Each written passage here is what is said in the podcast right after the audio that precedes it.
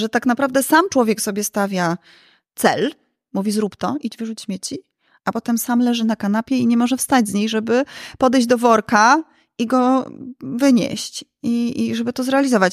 Kiedy wyobrażamy sobie wynik, e, to aktywizujemy system nagrody w mózgu. Nasz mózg myśli, o już tam jesteś, Niech kosmos zrobi swoją robotę. E, czujemy pozytywne emocje związane z tym wynikiem. My już to smakujemy. Otwieramy tego szampana, pijemy go, e, mimo że jeszcze w ogóle nie podjęliśmy e, działania. Bo nadzieja to jest coś biernego dla mnie. Problem polega na tym, że zupełnie inne mechanizmy psychologiczne kierują nami, kiedy cel stawiamy, i inne, kiedy cel osiągamy kiedy się z nim zmagamy. Można to porównać do takiej sytuacji remontowania i efektu remontu. E, tego elementu bardzo brakuje ludziom, którzy stawiają sobie postanowienia noworoczne. E, bo oni myślą właśnie o tych wynikach, ale będzie fajnie, będę sobie ćwiczyć, super będę wyglądać i tak dalej, i tak dalej. Ale jakby w ogóle nie myślą o tych przeszkodach, które sprawiły, że na dzień dzisiejszy oni nie ćwiczą regularnie. Podcast charyzmatyczny. Psychologia w codziennym życiu. Prowadzi psycholog Dawid Straszak. Jeżeli miałbym wskazać jedną umiejętność, która daje naprawdę duże możliwości, to wskazałbym z ręką na sercu posługiwanie się językiem angielskim. W pracy więcej ofert, ciekawsze firmy, no i wyższa pensja. Sam miałem sytuację, w której ciekawe stanowisko po prostu przepadło z tego względu, że mój poziom angielskiego był niewystarczający. Rozwój, bo anglojęzyczna część internetu jest o wiele bardziej obszerna i ciekawa niżeli ta polska. No i na imprezie, kiedy zagadacie osoba, która nie mówi w języku polskim, a wydaje ci się kimś ciekawym, to nie sparaliżujecie strach, tylko będziesz w stanie nawiązać znajomość. Więc jeżeli chcesz zadbać o swój angielski i uczyć się go od osób, które posługują się nim od e, urodzenia, a to zupełnie co innego niżeli polski nauczyciel, to polecam Cambly, który jest sponsorem dzisiejszego odcinka. To platforma, dzięki której możesz umawiać lekcje indywidualne oraz grupowe. Wybierasz interesującego cię nauczyciela, jego akcent oraz to, co mnie urzekło, jego osobowość, umawiasz się na dogodny termin i bez wychodzenia z domu podejmujesz naukę. Jak to zrobić? Wejdź na cambly.com, pisane cyamybyly i z kodem charyzmatyczny masz 60% zniżki na wszystkie plany roczne, indywidualne, grupowe oraz te dla dzieci. Dzięki Cambly możesz podnieść poziom swojego angielskiego pod okiem ekspertów, a dzięki temu zwiększyć swoją pewność siebie i atrakcyjność na rynku pracy. Zniżka jest dla pierwszych 100 osób, więc radzę nie czekać. Dzięki i zaczynamy podcast. Dzień dobry, dobry wieczór. Moim i Państwa gościem jest dr Ewa Jarczewska-Gerc. Dzień dobry. Witam serdecznie. E, dla tych z Państwa, którzy, e, którzy, którzy Pani nie znają, e, psycholog, wykładowczyni, trenerka, badaczka i tak jak rozmawialiśmy przed, przed wywiadem, w przyszłym roku, czyli w 2024, będzie Pani świętowała dwudziestolecie swojej działalności w, tak. w tych różnych obszarach. Tak, mojego zawodu cudownego, który e, sama wybrałam, e, trochę na przekór rodzicom. Nie dlatego, że mnie bardzo interesował, ale e, interesowało mnie zawsze myślenie. E, I myślę, że dlatego wybrałam te studia, bo najbardziej jakoś wiązały mi się e, z myśleniem. Myślałam o filozofii, ale filozofia wydawała mi się zbyt trudna. E, natomiast zdawałam później egzamin doktorski z filozofii, więc okazało się, że nie jest taka zła. Natomiast rzeczywiście tak, w przyszłym roku będzie 20 lat od ukończenia studiów i dalej uwielbiam mój zawód, a może jeszcze bardziej. I tą pasję w pani widać, to znaczy to takie zaangażowanie i nawet tak jak rozmawialiśmy jeszcze przed rozmową, to widać, że pani cieszy się z tego, że, że może się podzielić wiedzą, więc tym bardziej no, cieszę się, że, że będziemy mogli porozmawiać o temacie, który dotyczy każdego z nas. To znaczy, chciałbym porozmawiać o tym, co, co zrobić, czyli jak to zrobić skutecznie, że ja sobie coś zamierzyłem i jak nie dopuścić do tego, żebyśmy odpuścili po jakimś czasie, czyli żeby nie wpaść w ten efekt postanowień noworocznych, że ja od nowego roku się mhm. zmieniam mm -hmm. i, i potem nic z tego nie wychodzi. E, no i jak to robić skutecznie, mm -hmm. żeby zapisując sobie jakieś cele, czy, czy wyznaczając, mm -hmm. po jakimś czasie je zrealizować i jakie zagrożenia czyhają na nas po drodze i w co, w jakie pułapki wpadamy, które nas od tego odciągają. Mhm. Więc może zacznijmy od samego początku, to znaczy, jak to zrobić, od czego zacząć, żeby, żeby skutecznie realizować to, co, co my byśmy chcieli. Y, zawsze mam problem z takimi pytaniami, dlatego że. To zależy, co byśmy chcieli. Tak, to zależy, co byśmy chcieli, ale też po prostu staram się ze swojej wiedzy wyciągać, wysupłać to, co jest taką istotą, to, co jest, to, co jest najważniejsze. Ja w ogóle bym paradoksalnie zaczęła od tego, bo wspomniał Pan o tym, że stawiamy sobie jakiś cel, mamy jakąś intencję, zamierzamy coś zrobić, a później na przykład pojawia się kryzys i, i porzucamy. Ja bym powiedziała w ogóle, że, że czasem też trzeba porzucić. I, I jakby zacznę od tej sytuacji. To nie jest tak, że my musimy realizować, osiągać wszystkie cele, które sobie postawimy. I w ogóle zachęcam do takiej elastyczności, e, bo e, jest tak, że czasem zaczynamy działać i pojawiają się nowe okoliczności. Pojawiają się nowe sytuacje, otwierają się nowe furteczki. E, I powiedziałabym, że czasem warto skorzystać z tego, zobaczyć, co tam jest, zajrzeć. Może to jest coś, co jest nam bliższe, może to jest coś, co jest, jest ciekawe. Więc ja bym zaczęła od tego, że w ogóle nie, nie zawsze e, musimy w stu procentach dowieść to, co sobie gdzieś tam postanowiliśmy, dlatego że życie się zmienia, że każdy dzień przynosi nowe doświadczenia. Ale oczywiście skupmy się na tym, że mamy jednak jakiś cel. Ale myślę, że to bardzo ważne, co pani powiedziała, bo ja też obserwuję takie trendy trybu mnicha, czyli zamknij się na pół roku w domu i realizuj tylko to, co sobie postanowiłeś. Ostatnio właśnie rozmawiałem z Kamilem Lelonkiem i on powiedział taką ciekawą rzecz, że jak się zamkniesz na tym, co ty masz na liście napisane, to może ci o wiele ciekawsza jakby propozycja, oferta przejść koło nosa. Więc myślę, że to też mocno koresponduje z tym, o czym pani mówi. Tak, tu chodzi o pewną elastyczność, żebyśmy z jednej strony oczywiście, jeżeli coś jest dla nas bardzo ważne, to jeśli my się trochę nie usztywnimy, to za szybko odpuścimy. Ale z drugiej strony, ja też e, właśnie z mojego doświadczenia już wieloletniego obserwuję, że ludzie często e, zbyt kurczowo trzymają się pewnych e, kwestii, pewnych postanowień. Na przykład ja, będąc promotorką zdrowego stylu życia, jestem przeciwna ortodoksyjnym dietom. E, i temu, żeby ciągle tylko kontrolować, obserwować, co ja jem, jak ja jem, ile czego zjem, e, zakazywać sobie totalnie pewnych, pewnych rzeczy, które na przykład uwielbiamy.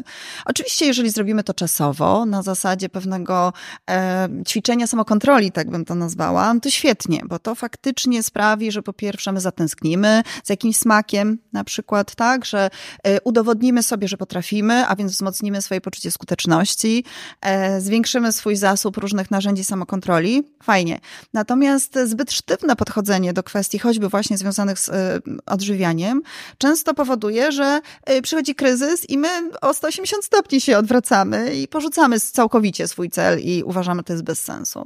E, więc z moich doświadczeń też y, z badań osób otyłych i też osób, które gdzieś tam chcą zmienić swój styl życia na bardziej zdrowy, no wynika, że ta nadmierna sztywność bywa yy, błędna. Z tego względu, że prowadzi właśnie często do tych efektów odwrotnych. Więc pierwsza rzecz to jest elastyczność. Ale dobra, wróćmy do tego, że jednak chcemy coś zrobić. Tak, postawiliśmy sobie jakiś cel, mamy jakieś postanowienie i chcemy je y, zrealizować. Problem polega na tym, że zupełnie inne mechanizmy psychologiczne kierują nami, kiedy cel stawiamy, i inne, kiedy cel osiągamy, kiedy się z nim zmagamy. Można to porównać do takiej sytuacji remontowania i efektu remontu. Mhm. Ja często zresztą osiąganie celów e, porównuję do takiego procesu remontowania, e, że żeby wyremontować jakieś pomieszczenie, musimy zdjąć podłogę, e, tynk ze ścian, na przykład wymienić instalację elektryczną. I jakby proces remontowania jest bardzo trudny, bolesny i brzydki. Nie? Czyli wchodzimy do takiego pomieszczenia, które chcemy wyremontować, i tam jest po prostu chaos, tam jest brudno, tam jest kurz, tam są obdarte ściany, tam jest brzydko. Sama pamiętam i głośno, sama pamiętam, kiedy byłam w procesie remontowania mojego domu i przyszłam z moimi dzieciakami i, i córka mówi, mamo, chcę stąd wyjść, mi się tu nie podoba, ja nie chcę tu mieszkać. Tak, więc e, no rzeczywiście było, zrobiłam zdjęcia i często też czy na szkoleniach, czy podczas zajęć, jak tłumaczę o, o, o tym, tej różnicy między wynikiem i procesem, pokazuję te zdjęcia w trakcie remontowania, jak to wygląda. No ale później przychodzi ten moment, że zaczyna się robić ładnie. Tak? Te ściany y, są wygładzone, y, na przykład pięknie na biało pomalowane, y, ładna drewniana podłoga, ładne meble, zaczyna być estetycznie. I to jest ten efekt, który, do którego my dążymy, który my chcemy osiągnąć. Wszyscy lubimy mieszkać w ładnym, wyremontowanym, natomiast proces remontowania bywa trudny. I tak samo jest z celami, i tak samo jest z naszymi celami. My się nastawiamy na wynik i wtedy aktywizują się takie obszary mózgu, które mówią o nagrodzie, mówią, zresztą my się często też na, nastawiamy na to, myśl o tym wyniku, myśl o tym wyniku. No i nasz mózg przetwarza, ale będzie pięknie, ale będzie super, jak będzie miło, cudownie i tak dalej. No tak, ale tam trzeba dojść. No i później wkraczają zupełnie inne procesy, zupełnie inne mechanizmy psychologiczne, które są związane z tym, że muszę wkładać wysiłek, że muszę pokonywać przeszkody, że na przykład jest porażka i muszę z niej jakoś wyjść e, poradzić sobie z nią, wyciągnąć jakąś lekcję z niej i, i pójść dalej. E, no i okazuje się, że to wcale nie jest takie proste. Czyli tracimy z oczu ten, to, co może wydarzać się w trakcie tego remontu, myśląc o, o jego finale, czyli Dokładnie. o tym, że skończą się materiały budowlane, nagle się natkniemy na coś, czego miało nie być pod tą podłogą e, i co będzie powodowało jakieś kolejne no, mhm. takie chyba negatywne zaskoczenia. Tak, i, i, i spowoduje, że na przykład no, dla wielu osób to będzie sygnał, że się trzeba wycofać bo e, też są różnice indywidualne. Dla jednych przeszkody, e, jedni reagują tak, super, co ja mogę zrobić? Muszę coś wymyślić, jakiś nowy plan, fajnie, moja kreatywność, tak? Pobudza to moją kreatywność, bez przeszkoda, bo jest trudność i chcę, chcę ją rozwiązać, chcę sobie poradzić. A dla drugiego to będzie, hmm, jest przeszkoda, to oznacza, że los mi mówi, wycofaj się z tego działania. E, I, i tu są te znaczące różnice indywidualne. Ja to obserwuję bardzo mocno też w praktyce, jak to, jak, jak, jak to wygląda. Jest... Dobrze, że pani o tym mówi, bo ja jak, mhm. często jak słyszę wywiady z ludźmi sukcesu albo z takimi, którzy, którzy osiągnęli dużo, mhm. to jest taka grupa, która mówi zmiany są dobre, tak? Za długo na jednym stanowisku to źle, musisz się ciągle rozwijać, bo mhm. to u nich działało, czyli oni są tymi osobami, które potrzebują takiej stymulacji, czyli wyzwania równają się po prostu lekcje albo coś, tak. co ciebie tak. rozwinie, ale no jakby nie zapominajmy o tej grupie osób, które mówią, jejku, ja się nie nadaję do wymyślania rozwiązań problemów, które mnie mhm. napotykają, a na pewno nie w takiej bardzo w dużej skali. W dużej mhm. skali, a z drugiej strony w taki, w taki sposób, że ja od razu będę w stanie podać rozwiązanie. No bo jedni potrafią mhm. wygenerować kilka rozwiązań na problem, który napotykamy, a inni muszą się zastanowić, zrobić jakiś research. A jeszcze inni znajdą problem w każdym rozwiązaniu. I to jest to najtrudniejsza grupa, powiedziałabym, e, osób, e, z którymi, z którymi e, no, można się zetknąć i, i w pracy na przykład właśnie takiego psychologa, który się zajmuje motywacją. Natomiast chciałam powiedzieć, że jest na to metoda fantastyczna, bardzo praktyczna, stworzona przez niemiecką badaczkę i praktyczkę Gabriel Ettingen, nazywa się WUP. Nie wiem, czy pan słyszał o tej metodzie. Mhm. WUP pochodzi od słów wish, czyli jest jakieś marzenie, załóżmy, chcemy regularnie ćwiczyć, to jest naszym marzeniem, albo chcemy być wysportowani na przykład, e, ale później jest dwa razy O. Pierwsze O to jest outcomes, czyli rzeczywiście, co ja z tego będę miała, tak, no, na przykład dobre samopoczucie, ćwiczenia fizyczne e, wspierają neurogenezę e, mózgu, czyli pomagają nam regenerować nasz centralny układ nerwowy. E, będę, nie wiem, zdrowsza, mieć więcej energii i tak dalej, i tak dalej. E, ale później kolejne O to są obstacles, czyli to są przeszkody które czekają na mnie, e, czyli co, do, się, czyli co się może wydarzyć, co się może wydarzyć. E, tego elementu bardzo brakuje ludziom, którzy stawiają sobie postanowienia noworoczne, e, bo oni myślą właśnie o tych wynikach, ale będzie fajnie, będę sobie ćwiczyć, super będę wyglądać i tak dalej, i tak dalej, ale jakby w ogóle nie myślą o tych przeszkodach, które sprawiły, że na dzień dzisiejszy oni nie ćwiczą regularnie. Mhm. To jest brak czasu, to jest właśnie brak, nie wiem, jakiejś takiej energii, pobudzenia motywacyjnego, które by sprawiało, że oni pójdą na te siłownie. E, to są bardzo różne przeszkody. Oni nawet nie, nie dokonali analizy tych przeszkód, więc ten trzeci krok bardzo ważny to jest analiza przeszkód. Co stoi ci na drodze do tego, żeby regularnie ćwiczyć? E, wypisz sobie te wszystkie przeszkody i na koniec jest P, czyli plan plan działań, w jaki sposób chcę radzić sobie z tymi przeszkodami, które się pojawią na drodze do mojego upragnionego celu. Yy, ktoś by powiedział, mmm, jaki negatywizm w myśleniu. Nie, właśnie to powoduje, że szukasz rozwiązań. Właśnie to powoduje, że w przód yy, jesteś w stanie wygenerować różne rozwiązania. Po to nam ewolucja dała coś najcudowniejszego. No, takie zasoby kory przedczołowej, dzięki którym możemy antycypować, przewidywać. Yy, prawdopodobnie jest to wyjątkowe w świecie zwierzęcym, E, że jesteśmy w stanie ćwiczyć w umyśle różne scenariusze, jesteśmy w stanie przewidywać, myśleć kontrfaktycznie, mm, e, a więc porównywać ze sobą różne sytuacje, różne scenariusze, różne rozwiązania. Skorzystajmy z tego dobrodziejstwa ewolucji. Z, zwłaszcza, że w kontekście biznesowym często ludzie to wykonują, czyli co może pójść nie tak, jak będziemy wdrażać nowy system, a w momencie, kiedy próbujemy to odnieść do siebie, to trochę jakbyśmy za, zapominali o tym drugim o. Co, w biznesie, w medycynie. E, znana jest jedna e, z takich operacji neurochirurgicznych, rozdzielenia bliźniąt e, syjamskich, zrealizowana kilka lat temu w Stanach Zjednoczonych. Bliźnięta były zrośnięte główkami, ale miały oddzielne mózgi i miały możliwość całkowicie samodzielnego życia, jeśli operacja pójdzie dobrze, jeżeli rozdzielenie się uda. Skomplikowana była ta operacja, ponieważ one były złączone główkami, nie miały w tym miejscu czaszki, więc trzeba było pobrać materiał, żeby zamknąć główkę, zrobić taką membranę.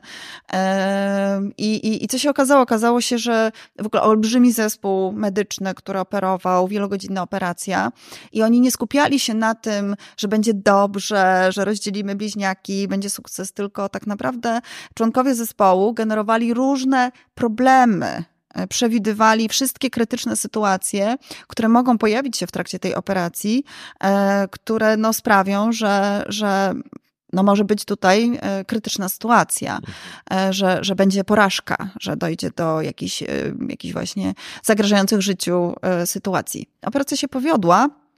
Lekarze właśnie mówili, że bardzo im to pomaga, takie przewidywanie różnych kryzysów i trudności, które mogą się pojawić. Czyli trochę jak w tym powiedzeniu, że przygotuj się na najgorsze, a miej nadzieję na najlepsze. Nadzieję i więcej bo nadzieja to jest coś biernego dla mnie.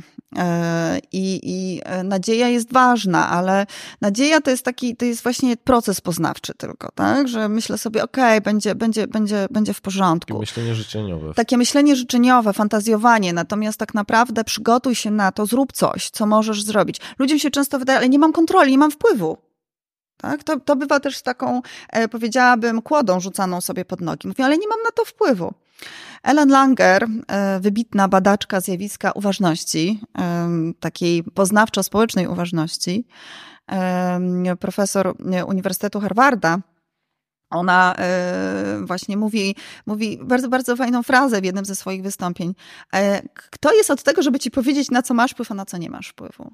Ona przytacza taką sytuację, e, ma przyjaciółkę, która, e, która mm, chorowała na nowotwór, spotyka się z nią i mówi do niej, jak, jak się czujesz, jak, jak, jak, jak twoja choroba, co, co, co u ciebie słychać? No i ta przyjaciółka mówi, wiesz co, jest nieźle, rak jest w remisji, e, chwilowo po prostu no, jestem, jestem zdrowa. I Langer mówi, zastanawia się nad tym, co ona mówi, że jest w remisji, czyli jakby, że, że co z tym nowotworem on jest, czy go nie ma. E, I, i, i myślę sobie tak, że jak, jak mamy grypę, to mówimy, no mam grypę, prawda? A później jak z niej wychodzimy, to mówimy, że mam grypę w remisji, czy że jestem zdrowa. Hmm. Tak? Czy moja grypa jest chwilowo w remisji? E, moje przeziębienie. Nie, mówimy, że jesteśmy zdrowi. Mimo tego, że ta grypa przecież może jakieś wrócić, no bo jakby przeziębiamy się. Niektórzy dość regularnie, dlatego zachęcam do, do ćwiczeń i zdrowego stylu życia, ale, e, ale, ale rozumie pan o co chodzi? I ona mówi, słuchaj, ale twój poziom komórek nowotworowych jest tak jak mój. Czyli ich nie ma w tej chwili. Czyli jakby jesteś zdrowa. Ale my przez to, że mówimy, że jesteśmy w remisji, to, to, to już wpływa też na to, jak my się czujemy, jak my mhm. się czujemy. I ona mówi, słuchaj, no kto jest od tego, żeby ci powiedzieć, na co ty masz wpływ, na co nie masz wpływu, my tego nie wiemy. To jest cudowne w nauce, że my możemy jeszcze cały czas to badać, bo, bo, bo, bo, bo widzimy, że często jakiś taki czynnik, którego nie potrafimy wyjaśnić, decyduje o tym, jak ktoś, że ktoś osiągnął cel, nie wiem, nie miał nogi, poszedł e, na trudną wyprawę albo wziął udział w konkursie tańca mimo swoich e, pewnych limitacji, ograniczeń, ktoś by powiedział, tak? Albo, że na przykład ludzie, nie wiem, chorzy psychicznie mogą być szczęśliwi, a okazuje się, że są. że bywają, a ludzie, którzy na przykład mają wszystko, e, mają i pieniądze, i rodzinę, są relatywnie w dobrych warunkach, e, funkcjonują, nie są na przykład szczęśliwi. Mhm. Tak. No, pokazuje się tutaj taka złożoność tego świata, i żebyśmy też koncentrowali się na tym, na co my mamy wpływ. No ale właśnie, i z tym wpływem, no bo od tego, od tego wyszłam.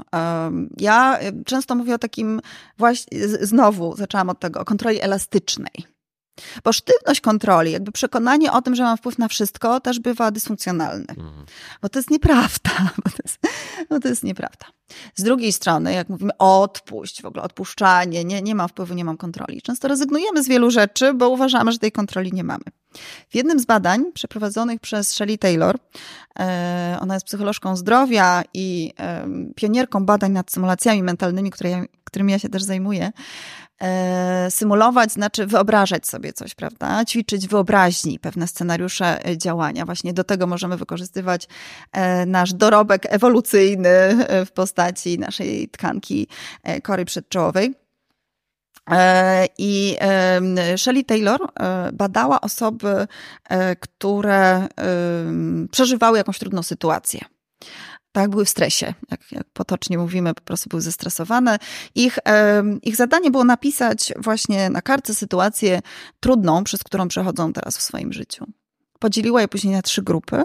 Pierwsza grupa miała wyobrazić sobie, że ta trudna sytuacja to mógł być, nie wiem, konflikt z partnerem, to mógł być trudny egzamin, że po prostu już został rozwiązany, Czyli to jest, to, to jest ta nadzieja, to jest to myślenie życzeniowe. Będzie dobrze, mówimy często, prawda? Będzie dobrze, myśl pozytywnie, Jakoś będzie dobrze, będzie. jakoś to będzie i y, będzie super, wszystko się, wszystko się wyjaśni i tak dalej.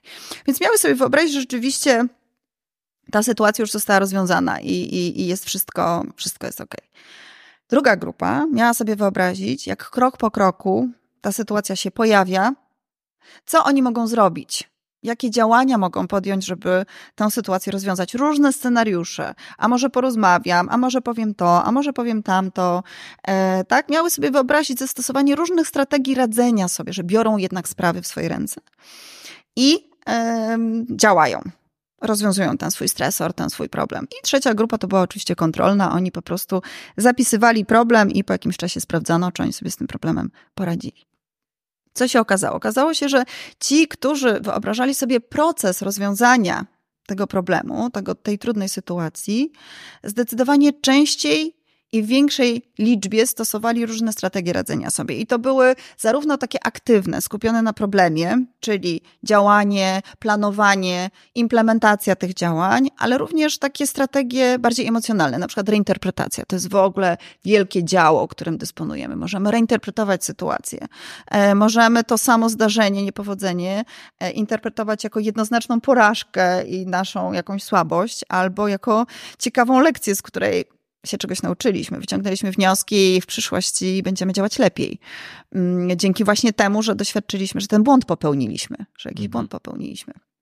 A więc okazało się, że oni rzeczywiście y, częściej y, działali, rozwiązywali te sytuacje, no i dzięki temu lepiej się czuli. Ale to, co mnie absolutnie y, jakby zwróciło moją uwagę i było dla mnie ważne z tego badania, to było to, że osoby, które wyobrażały sobie proces, stwierdziły, że e, nawet jeśli miały poczucie na początku, kiedy mówiły o tej trudnej sytuacji, że nie mają na to wpływu, po jakimś czasie wykonywania tego, e, tej praktyki, symulacji mentalnej procesu, uważały, nie, no jednak mam wpływ. Jednak coś mogłam zrobić. Jednak nie byłam bezradna. Mentalnie wyobrażały sobie siebie w tej sytuacji ciężkiej i trochę generowały rozwiązania, co ja mogę zrobić, tak. żeby temu zapobiec. Tak, żeby, żeby sobie z tym poradzić, żeby tę sytuację rozwiązać, bo ona już powiedzmy pojawiła się na przykład, tak, ten stresor, że to już wystąpiło. E, I, i e, no właśnie w, w zdecydowanej większości badania, które prowadzę, dotyczą właśnie wykorzystania tego treningu mentalnego. On się przekłada na naszą fizjologię. On się przekłada na naszą fizjologię, dlatego że każda myśl, każda emocja to jest proces chemiczny. I na przykład y, badania pokazują, że y, wyobrażanie sobie wystąpienia publicznego, krok po kroku, jak wychodzę, jak staję, prezentuję, co powiem na początku, w rozwinięciu, na końcu, jak układa się moje ciało, jak ja się czuję w tej sytuacji. Wyobrażanie sobie atom po atomie, krok po kroku takiej sytuacji powoduje obniżenie poziomu kortyzolu w ślinie. Czyli hormonu stresu. A więc wchodzimy na wystąpienie i czujemy się bardziej zrelaksowani, czujemy się bardziej właśnie pod kontrolą. No tak, bo ja już tu E, byłem. Bo ja już tu byłam w mojej wyobraźni, ja już to przećwiczyłam. E, Dlaczego tak się dzieje? Dlatego, że istnieje zjawisko, które nazywamy funkcjonalną ekwiwalencją. Neurofizjologiczną funkcjonalną ekwiwalencją. Około 90% obszarów, które są odpowiedzialne za wykonanie czynności, aktywizuje się, kiedy sobie wy, wyobrażamy wykonanie tej czynności. Mhm. To jest niesamowite narzędzie do e, rozwoju. E, I jak pan zapytał na początku, no właśnie, co zrobić, żeby, e, żeby mm, e, być bardziej konsekwentną e, i te swoje intencje, swoje zamierzenia realizować, e, no skupić się właśnie atom po atomie na działaniu, na procesie. Wyobraź to sobie, zobacz przeszkody, zobacz różne scenariusze. I skupić się E, też na tym aspekcie, co może pójść nie tak, żeby nie być zaskoczonym. Dokładnie. Trochę, to proszę spojrzeć, że ja, ja też trochę zacząłem stosować tą metodę w kontekście zapraszania gości, że te, tak jak wysyłam dokładną analizę, gdzie zaparkować, jak wygląda studio, żeby też trochę ściągnąć tego ciężaru z osób, które miałyby tak, że, że miałaby pani tu przyjechać, się stresować, Mhm. szukając miejsca parkingowego, potem w sumie nie, wie, nie wiedząc, jak będzie wyglądało to, to studio, gdzie pani będzie... Zwróciłam na to uwagę i cenię to. Y, I myślę, że to Mhm. jest właśnie to, że, że, że my często nie doceniamy tego, te, te, tego aspektu. I, I ja trochę też y, stosuję podobne ćwiczenie w momencie, kiedy pracuję z ludźmi nad zmianą, dotyczącego tego, trochę to się, Tim Ferriss to nazywa zarządzaniem lękiem, czyli co najgorszego się może stać. I właśnie wypisać całą listę tych rzeczy, może nawet nie najgorszego, bo to często jest jedna konkretna Mhm. rzecz, ale co, co, co może pójść niezgodnie z moją myślą, co ja mogę zrobić, żeby już temu teraz na ten moment zapobiec, a z drugiej strony, jeżeli to się wydarzy wtedy, Mhm. to jak ja się mogę przygotować na to, co się miałoby wtedy wydarzyć, do kogo zadzwonić, czy może potrzebuję mieć odłożone pieniądze na, to, na, na, na, na takie wydarzenie? I rzeczywiście czy, często dostaję taką, mm, taką wiadomość y, już p- po tym procesie zmiany, że Dawid, to chyba nie było potrzebne, że my to tak rozpisywaliśmy, bo nic z tych rzeczy się nie wydarzyło, a ja właśnie zastanawiam się, czy może się nie wydarzyło przez to, To jest że, ten związek przyczynowo-skutkowy. że my już się Aha. przygotowaliśmy potencjalnie na wszystko, co mogłoby pójść nie, nie, nie, tak, jak sobie zakładaliśmy. Tak, na pewno jest to fajna metoda też właśnie do zarządzania lękiem. Oczywiście e, może być tak, że jak ktoś sobie wyobrazi wiele tych przeszkód, e, no to to może podwyższyć lęk, ale dlatego tym ważnym elementem jest plan działania, co ja mogę zrobić. Co ja mogę zrobić, jak ja to mogę rozwiązać? W ogóle nie ma innej drogi radzenia sobie z lękiem jak konfrontacja. I to już jakby wiedział Albert Bandura, jak prowadził badania tak, z, z pacjentami z fobią, e, że, że, że to powolne zbliżanie się, ta systematyczna des- desensytyzacja, czyli po prostu odwrażliwienie, ale takie systematyczne, nie na głęboką wodę, tylko krok po kroku, że to po prostu działa. E, Dlatego, że w przeciwnym wypadku te nasze lęki, one będą coraz silniejsze i one się zgeneralizują. Będziemy się bać coraz większej ilości sytuacji, rzeczy, e, więc ta konfrontacja z lękiem jest, e, jest, jest bardzo ważnym elementem. Z praktyki mojej psychologicznej wiem, że nie każdego na to stać. Mhm. No to też nasza rola w tym, żeby ludziom pomagać i Tak. wyznaczać odpowiednie ym, trudność konfrontowania się z tym, bo jedni skoczą na głęboką wodę, a dru- drudzy będą musieli do tej wody wchodzić krok po kroku. Bardzo powoli, bardzo powoli. Tak, tak. Mhm. Kiedyś usłyszałem takie ładne stwierdzenie, że za każdym razem, kiedy nie konfrontujemy się z lękiem, to zamykamy swój lęk w piwnicy, tylko że tam jest siłownia i pełna suplementacja dla tych lęków.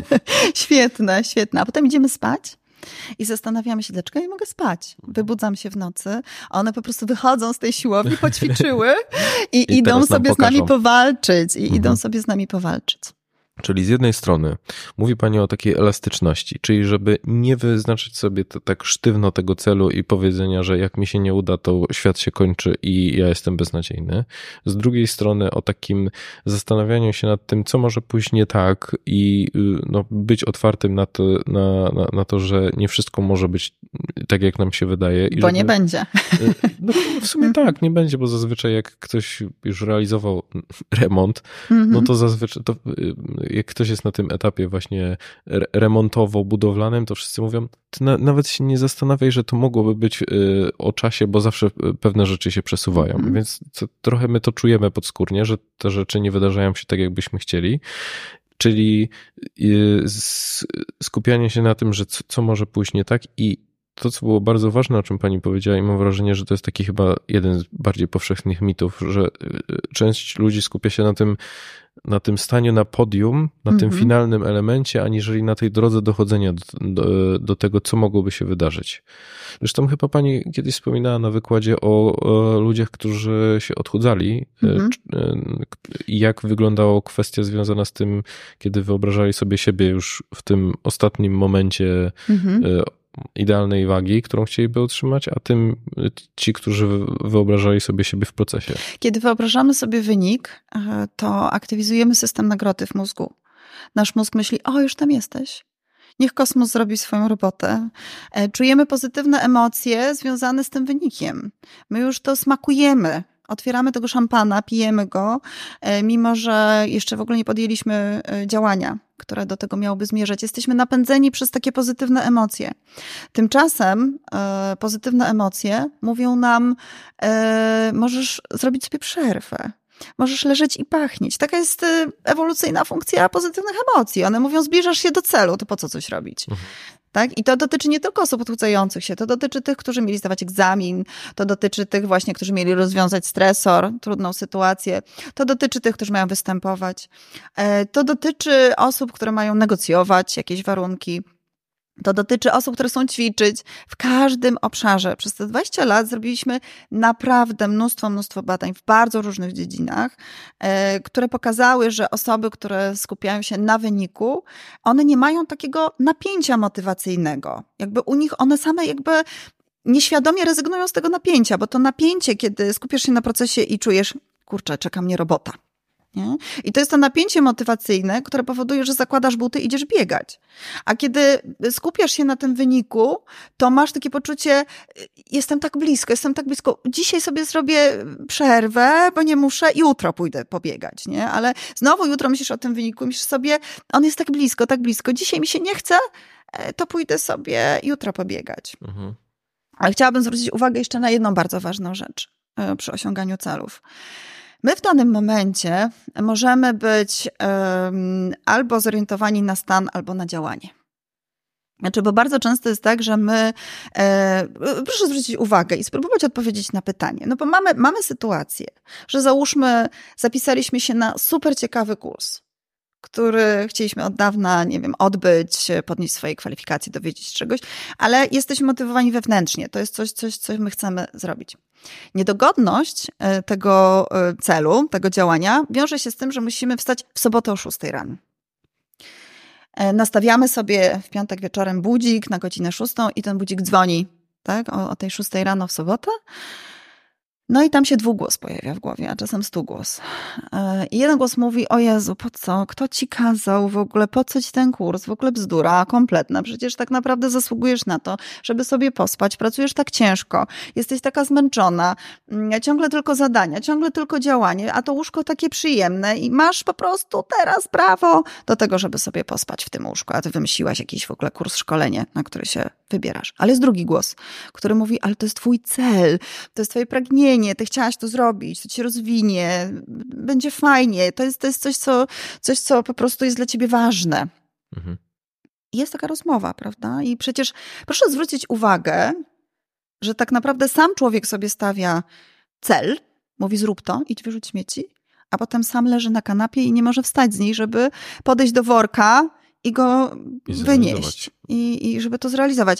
I, I po prostu to jest, to jest taki, powiedziałabym, paradoks motywacji. No bo ty mówisz sobie, idź wyrzuć śmieci i leżysz. Albo wstań rano, wstań z tego łóżka i dalej leżysz. Albo mówisz, idź pobiegać i a, a, a kanapa jakby dalej e, okupowana przez ciebie.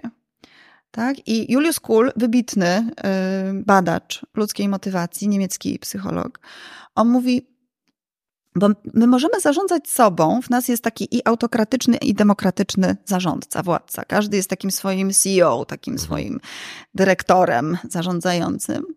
E, I e, warto uświadomić sobie, że mamy dwa takie wymiary w sobie. Pierwszy wymiar to jest wymiar mojego dobrostanu, mojego well-beingu. E, on oznacza to, że ja się dobrze czuję, e, że jestem spokojna, e, jestem w komforcie. Mhm. To jest mój well-being, taki dobrostan. Ale drugi wymiar to jest mój cel, który ja sobie stawię. I bardzo często jest tak, że mój dobrostan tu i teraz jest w sprzeczności z celem, który sama sobie postawiłam. To jest, to jest ten problem, że jak ja wstanę o tej szóstej, to ja realizuję mój cel, bo nie mojej mamy, nie mojego partnera, nie mojego dziecka, mój.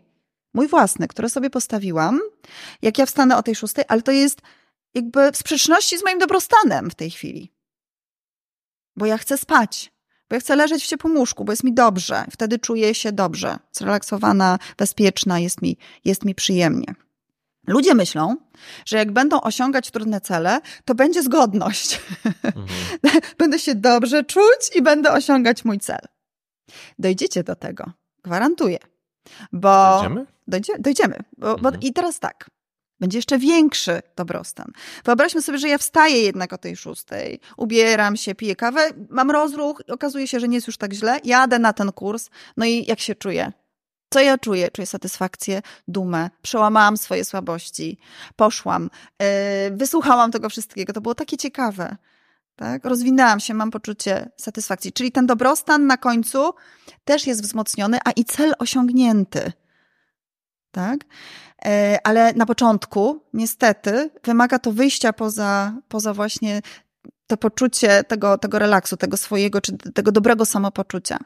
Myślę, że to jest bardzo dobre porównanie, y, jak my się czujemy, jak ze sobą negocjujemy w momencie, kiedy się budzimy. Czyli jest ta szósta rano w, w sobotę i tam jest lista wymówek i argumentów, dlaczego, dlaczego możesz zostać w tym łóżku. Y, no ale powiedziała pani, że będzie łatwiej. Czyli. Z czasem. Bo ćwiczenie samokontroli. I teraz tak, ten demokratyczny władca, który mówi: zostań w łóżku, należy ci się, e, możesz jeść co chcesz, sprawiaj sobie przyjemności tylko i wyłącznie. Hedonistyczny. On jest taki hedonistyczny, tak, chociaż on jest też podzielony, bo my potrzebujemy trochę przyjemności i jest, e, bardzo są konstruktywne też formy takiego sprawiania sobie przyjemności. Lenistwo, oglądanie, nie w nadmiarze. E, właśnie takie rozsądne, tak? E, nie jedzenie dobrych rzeczy, smaczne, które są niezdrowe i tak. My tego potrzebujemy. Ale też konstruktywną formą jest, e, jest, jest na przykład, nie wiem, wyjazd do spa, że sobie robimy, nie, nie, nie, odcinam się od pracy, wyjeżdżam tam na parę dni. I ten demokratyczny władca, nazywamy go samoregulacją. Mhm samoregulacją. Samoregulacja jest skupiona na czymś, co właśnie Julius Kuhl, autor tej koncepcji, mówi, e, nazywa e, self-maintenance, czyli samoutrzymanie. Tak? Skupienie się na sobie. E, I to jest ważne. I my tego też potrzebujemy, bo to ładuje nasze akumulatory, chyba że to jest nadmierne picie alkoholu, stosowanie środków psychoaktywnych, lenistwo totalne, prokrastynacja i tak dalej, i tak dalej. Nie? I wtedy to się zaczyna, to, to jest przeciwko naszy, na, naszym, naszemu dobrostanowi też później. Ostatecznie. No, mam takie poczucie, że jak pani powiedziała, że z czasem jest łatwiej realizować trudne cele, to też z czasem jest łatwiej leżeć na tej kanapie i znajdować kolejne. No właśnie. I mamy tego demokratycznego, to jest ta samoregulacja, ale jest też autokratyczny, to jest samokontrola. To jest taki tryb zarządzania sobą, który jest ukierunkowany na coś, co nazywamy po angielsku goal maintenance, czyli utrzymanie celu. Żeby wskazać, że self i goal, ja moje samopoczucie i cel często pozostają właśnie, przynajmniej na początku, w tej sprzeczności. Czyli to, co jest dobre dla mnie tu i teraz, nie jest dobre dla mojego celu, a to, co jest dobre dla mojego celu, nie jest dobre dla mnie tu i teraz. Jak uczeń, który ma się nauczyć na sprawdzian i jak on siądzie teraz do tej matmy i tam glukoza będzie się palić po prostu w tej korze przedczołowej, ta pamięć robocza, on, to jest męczące. Mhm i ludziom ogólnie spada nastrój, jest to udokumentowane naukowo, e, jak, się uczą. jak się uczą, tak, I, i, i chwilowo, bo później to on rośnie dramatycznie właśnie, no bo mhm. mamy poczucie satysfakcji na drugi dzień. E, w każdym razie, no on musi się skonfrontować z tym, tak, że on usiądzie i się zmęczy, ale on osiągnie swój cel, czyli pójdzie jutro na sprawdzian, będzie miał poczucie kontroli, napisze. Będzie sprawczy, zda egzamin. Tak? I wiadomo, że to jest przeciwko jego dobrostanowi, bo jego dobrostan w tej chwili to byłoby granie, jedzenie chipsów, oglądanie Netflixa i tak dalej, i tak dalej. Czyli wszystkie przyjemności, które mówią skonsumuj mnie, są zawsze jakby wiadomo przyjemniejsze z natury niż to, że on usiądzie i będzie się uczył teraz. Natomiast, żeby osiągnąć jednak cel, on po prostu musi to zrobić. I, e, no i co się dzieje później? Mamy sytuację, że dowozisz sobie, że robisz to. Nie? Że ten uczeń przełamie e, swoją taką inercję wewnętrzną i, i, i siada, i działa, i działa, robi. Nauczył się. Następnego dnia, jaki on ma nastrój? Jak napisze dobrze sprawdzian? No super. No, nie ma nic smaczniejszego niż sukces, tak? E, własny. I szczególnie taki, w który musiałeś włożyć wysiłek. To jest po prostu pychota. Mhm. Więc jesteśmy szczęśliwi, dumni. Nikt nam tego nie zabierze, no. Nikt nie jest w stanie nam zabrać tego. Że, że my przełamaliśmy na przykład swoją wewnętrzną słabość. I teraz wracamy do tego, od czego zaczęłam tę wypowiedź. Czyli my możemy być albo zorientowani na stan, albo na działanie. Bardzo często jest tak, że to, co nam przeszkadza, usiąść i się zacząć uczyć, to jest właśnie ta orientacja na stan. Co to jest orientacja na stan? Załóżmy, że ten nastolatek, co ma się uczyć do sprawdzianu, właśnie się pokłócił z dziewczyną. I powiedziała mu: Do widzenia. Nie? Jakie emocje wtedy człowiek czuje? O, rozpacz, smutek. Rozpacz, złość, smutek, utratę, prawda? No, mnóstwo emocji. I teraz tak, on ma usiąść i się skupić. I się skupić na działaniu. A co on ma w tej chwili? On ma orientację na stan, bo atakują go intruzywne myśli, ruminacje. Czyli on tu chce liczyć, a po prostu cały czas myśli, a dlaczego ona mnie nie chce? Ale co ja źle zrobiłem? Tak? W czym ja jestem słaby? Dlaczego ona do mnie nie zadzwoni? I on chce się uczyć, ale on ma zajętą przestrzeń w głowie przez inne rzeczy, przez emocje. Tak? Jeżeli jest, i teraz tak, ludzie, ludzie e, mają, mają, powiedziałabym, różne skłonności do tego, jak bardzo ich ta orientacja na stan pochłania. Na przykład takim czynnikiem, który ogólnym, który sprawia, że e, nasze zasoby poznawcze i emocjonalne i motywacyjne, które byśmy przeznaczyli na działanie, są zajęte na rozważania. W ogóle po angielsku jest takie fajne słowo over, overthinking, czyli że my, nie wiem, no, za dużo myślimy, Nadmiernie tak? analizujemy. Nadmiernie analizujemy. I to jest jedno z największych wrogów e, działania, efektywnego działania. E, także y, na przykład takim ogólną sytuacją, która prowadzi do tego jest porażka. Jest sytuacja jakiejś porażki. E, jak nas rzuca dziewczyna czy chłopak, to jest sytuacja porażki. E, jak dostaliśmy złą ocenę z jakiegoś przedmiotu, to jest sytuacja porażki i to może wpływać na to, że on siada, niby chce się uczyć, ale cały czas myśli sobie, jestem beznadziejna i tak się nie nauczę. I zamiast skupić się tak naprawdę, przeznaczyć te swoje zasoby poznawcze, emocjonalne i motywacyjne, na to, żeby przyswajać wiedzę, cały czas próbuje radzić sobie z tą emocją która się wywołała.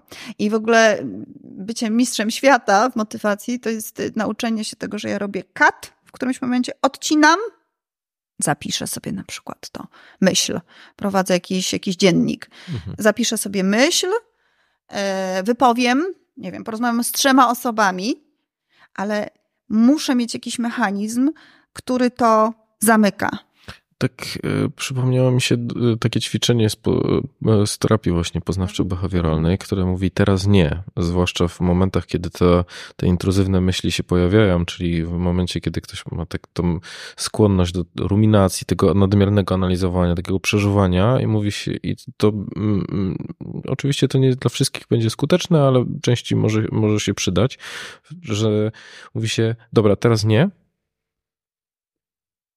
o 14.20 mhm. ja sobie pozwalam na to, żeby te wszystkie myśli mnie zalały i do 14.30 mhm. albo 14.20 ja całkowicie się temu poświęcam, ale teraz mam co innego do zrobienia. I chodzi o to, żeby nie oszukiwać się i powiedzieć, machnąć potem na to ręką, tylko wrócić do o tej 14.20 mhm. do tych myśli, które, mm, no, które są dla nas ciężkie w, ta, w danym momencie i pozwolić sobie na to, żeby przeżywać, no bo my odzyskujemy kontrolę. Czyli ja nie jestem jakby całkowicie miotany tymi emocjami i nie jestem w stanie zarządzić swoim stanem, tylko mówię, dobra, dobra, ja mam ważniejsze rzeczy albo po prostu rzeczy do zrobienia teraz i muszę się skupić. Mhm. E, inną techniką, którą możemy zastosować, może być zabawa w robota. Czyli wyobraźmy sobie, że to nie my musimy usiąść do tej nauki, czy pójść pobiegać, czy e, ugotować, e, nie wiem, obiad, zrobić dobre danie, czy pójść do pracy, wygłosić prezentację, tylko po prostu włączamy tryb jakiegoś robota, który w nas jest i jakby, i, i teraz to nie my musimy, bo my jesteśmy w rozsypce. My jesteśmy rozmontowane teraz, nie? To nie my. My nie jesteśmy w stanie tego zrobić, ale tik, przyciskam press, debaton i jest robot i ja jestem w stanie to zrobić. Mhm. Tak? Ten, ten robot, ten robot to zrobi. Mam prośbę. Jeżeli mój podcast w jakikolwiek sposób Ci pomógł, to chciałem Cię prosić o przysługę. Jeżeli oglądasz go na YouTubie, to będę wdzięczny za subskrypcję, komentarz lub łapkę w górę. Jeżeli słuchasz na Spotify, to za ocenę podcastu lub obserwowanie. Dla Ciebie to dosłownie chwila, a mi pomoże docierać do coraz większej grupy osób i być może trafić do kogoś, kto akurat tego materiału potrzebuje oraz prężniej rozwijać ten projekt. Z góry dziękuję.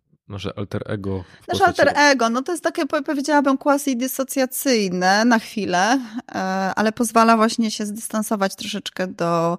E, no bo i tak musimy zrobić. No, no, no chyba, że zadzwonisz, powiesz, sorry, nie będzie mieć jej w pracy, bo myślę o tym, że rzucił mnie chłopak. Mhm. Tak? Co też jest jakimś rozwiązaniem. Co jest też rozwiązaniem i do tego też zachęcam, żeby od tego zaczęliśmy dzisiaj, mhm. że odpuść sobie czasem i. i Myślę, powiedz... że to jest kwestia takiego skalowania tego kryzysu, z którym się mierzymy. Że jeżeli myślę, myślę, że to jest taka sytuacja, w której no, naprawdę mamy złamane serce, to to przecież nie zdarza się często, więc można rzeczywiście zadbać o tą samoregulację y, wtedy, a mhm. w, w, momencie, kiedy mm, to jest coś mniejszego, no to rzeczywiście musimy się, bo, nie wiem, ktoś na nas nakrzyczał w, w, sklepie spożywczym. Oczywiście. Tak, tak, tak. Znaczy, jakby chodzi mi o to, że jeśli to zaczyna trwać zbyt długo, bo wiadomo, jakby, no, po to są też te emocje negatywne, one są po coś, masz, nie uciekaj od nich, no, pomyśl, tak, o tym, że coś się wydarzyło, smutek jest po to, żeby się zatrzymać i pomyśleć, zastanowić, mieć jakąś refleksję i tak dalej, więc jakby absolutnie do tego zachęcam. Ale są takie sytuacje, że nas zaczyna to paraliżować, że, że, że to sprawia, że my po prostu wszystko kładziemy i, i, i zwrotnie może też obniżyć nasze poczucie własnej skuteczności, nasze poczucie własnej wartości, e, to nas może rozmontować tak kompletnie, tak? Więc jakby, mm, a jak zaobserwujemy, że jakoś sobie z tym radzimy, to pomyślimy sobie, kurczę, fajna jestem.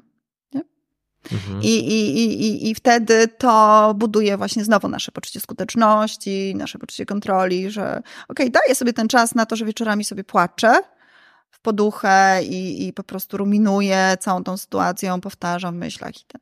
Ale że później jednak wstaję i robię pewne rzeczy, bo zaczyna mnie ta sytuacja paraliżować. No i wracamy do tego, o czym mówiliśmy, że im bardziej poddajemy się lękom, tym jakby gorzej tak naprawdę dla nas. Mhm. Jeszcze chcę wrócić na chwilę do kwestii związanej z, ze środkiem nagrody, który jest pobudzany w momencie, kiedy wyobrażamy sobie te, te, te, tą chwilę chwały na, na podium. Mhm. Y, co pani myśli o kwestii związanej z tym, żeby dzielić się planami z innymi?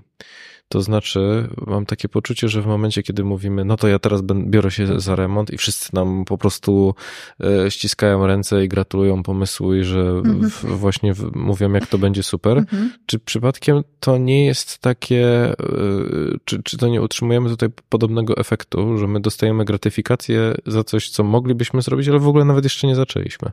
To bardzo różnie działa. Z moich obserwacji wynika, że ludzie różnie reagują na takie sytuacje. Bywa to bardzo motywujące dla części i powiedziałabym, że tu działa taki ogólniejszy mechanizm lustra społecznego. Na przykład okazuje się, że i to lustro działa jak lustro prawdziwe. Na przykład postawienie lustra w sklepie spożywczym przy chipsach i czekoladach, e, słodyczach powoduje, że spada sprzedaż. To jest bo, ciekawe. E, znaczy to wiąże się z tym, że człowiek staje się obiektem własnej uwagi i przypomina sobie, miałaś nie jeść, miałaś tego nie kupować, jak patrzy sobie w oczy, tak? Mm.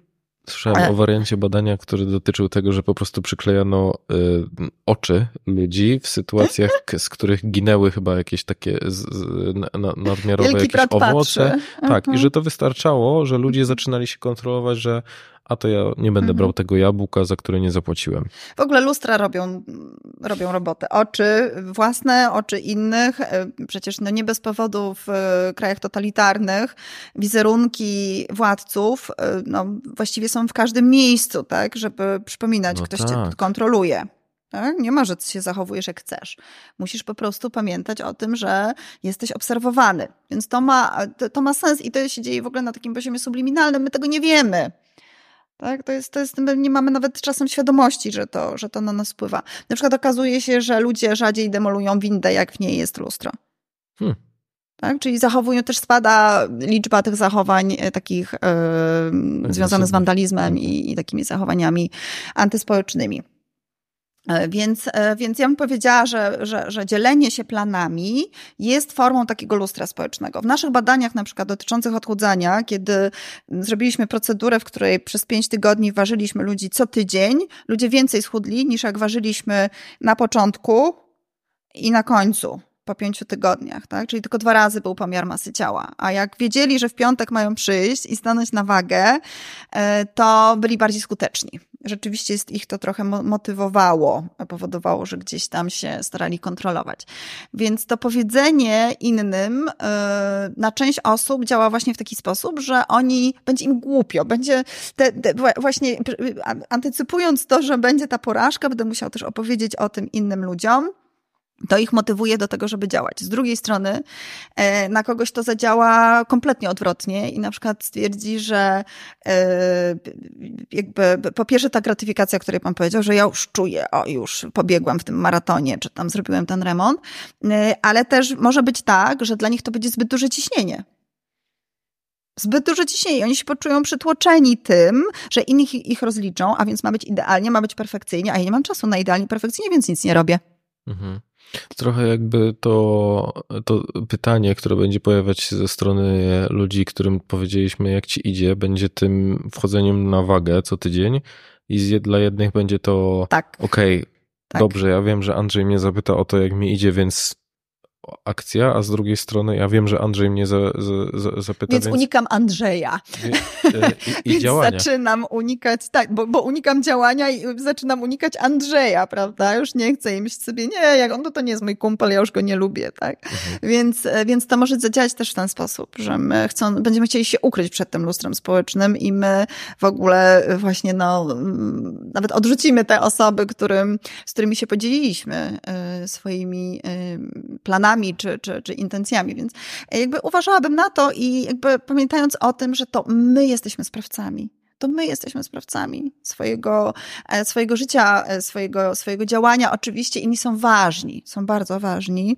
Ja często w ogóle mówiąc o motywacji, porównuję ją do ogniska E, czyli, że e, no, motywacja, jak postawimy sobie cel, to jest tak, jakbyśmy nanieśli tam dużo takich starych drewienek suchych i, i rozpala się ten płomień motywacji, on zaczyna płonąć, czujemy ten ogień, czujemy tę siłę tego płomienia, jest w nas energia, e, ale z czasem, kiedy nie donosimy nowego drewna, to się po prostu wypala i tam tylko popiół, nie? Tam mhm. jest tylko popiół w tym, w, tym, w tym ognisku. I teraz może być tak, że jak puste jest ognisko, E, będziemy potrzebować kogoś, dlatego też wchodzimy w związki i przyjaźni i tak dalej, kto, kto powie nam, tam jest e, las, idziemy, idziemy do tego lasu, albo powie, ja ci przyniosę. Mhm. Ja ci przyniosę to drewno i pójdzie i przyniesie nam to drewno.